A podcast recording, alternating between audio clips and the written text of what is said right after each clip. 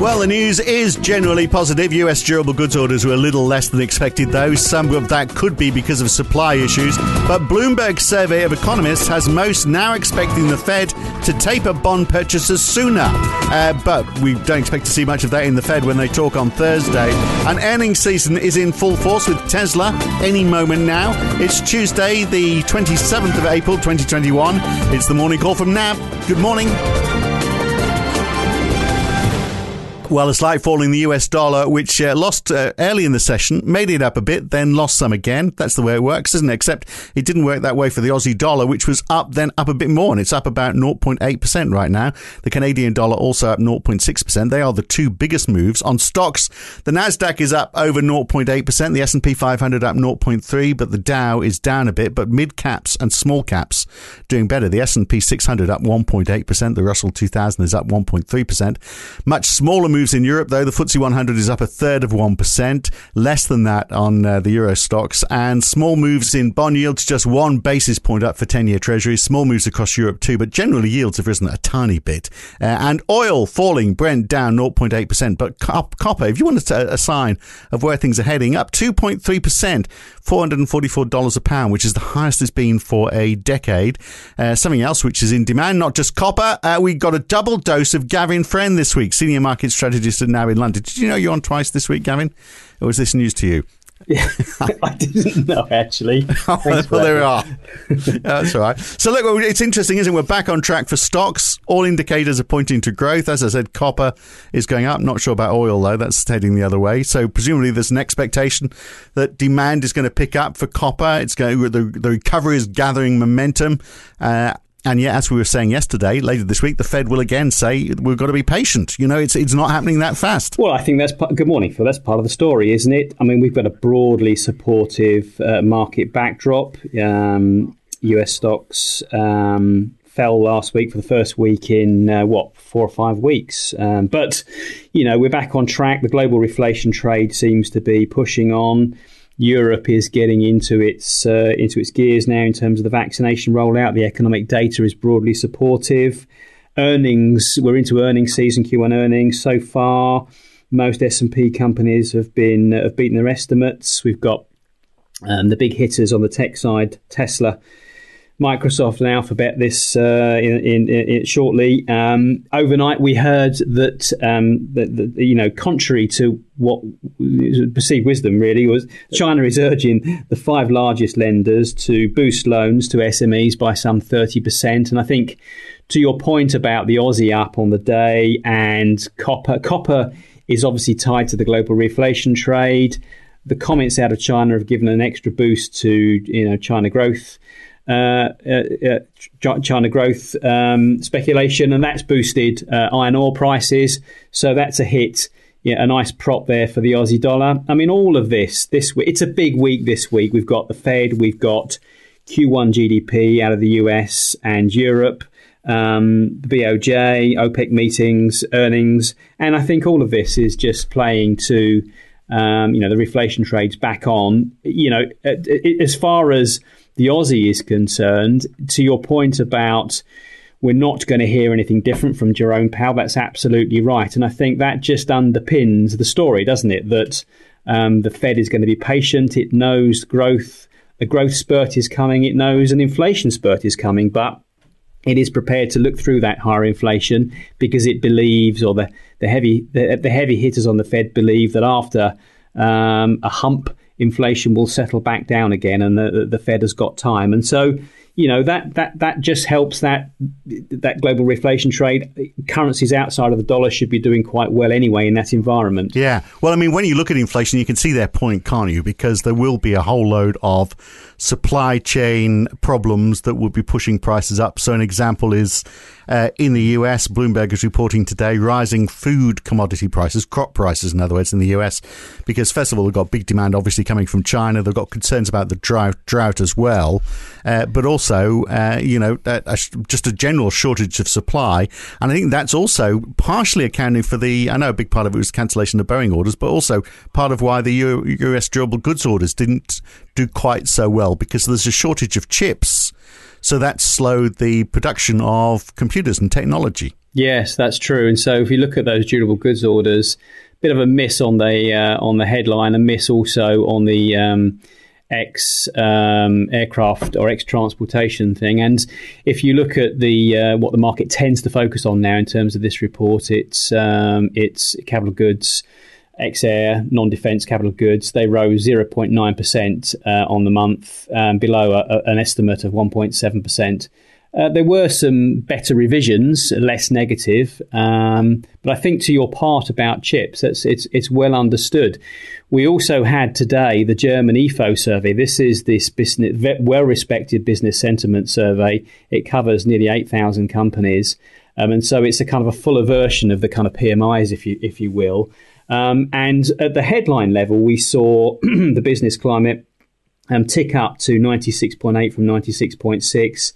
Um, uh, not quite as high as the consensus estimate, but still pushing on its best level since 2019. Current conditions, because of things like strong orders on the manufacturing side, again ticking up a little bit. But the disappointment came strangely in the forward looking uh, area where there was a slight decline. Uh, it sounds count- rather counterintuitive when you think that part of the reason for that was uh, gloom and doom over, or new gloom and doom over the, the, the situation with the virus. You'd have think you'd have thought going forward, given the vaccination rollout is getting back on track now, that there'd be a bit more optimism going forward. I think it just tells us a bit about you know how far and how fast this thing has come. But to your point about semiconductors, that was the other problem. Forty-five percent of respondents in this huge survey in the manufacturing sector now fear um, supply issues, particularly with uh, semiconductors and chips and those kinds of things, and it's becoming a real issue. So for these guys, their order books are full. It's not. It's not a demand issue. It's it's supply. Yeah, which will push prices up, obviously. So, hence the hence the concern about temporary inflation. The other thing about the speed of recovery, I had a look at the uh, you know that Google mobility report, which tells us how many people are going to work and going to other people's houses and going to shops and all that sort of stuff. Uh, so, for the UK and America, and I think it's pretty similar in Europe, it's very different for Australia. The visits to workplaces are still thirty three percent lower than they were before the pandemic. In Australia, it's about six percent. So, it's very different in Australia because obviously you know we've controlled COVID 19 so well so far. But people are not getting fully back into the workplace, and that will slow down the recovery, you would have thought, unless we've all found this magnificent way of being just as productive working at home, even if they're working a, a factory production line, which seems a bit unlikely. So, anyway, we'll keep on watching the numbers and seeing how that, uh, whether that slows recovery. So, it is quiet today, though, isn't it? Bank of Japan today.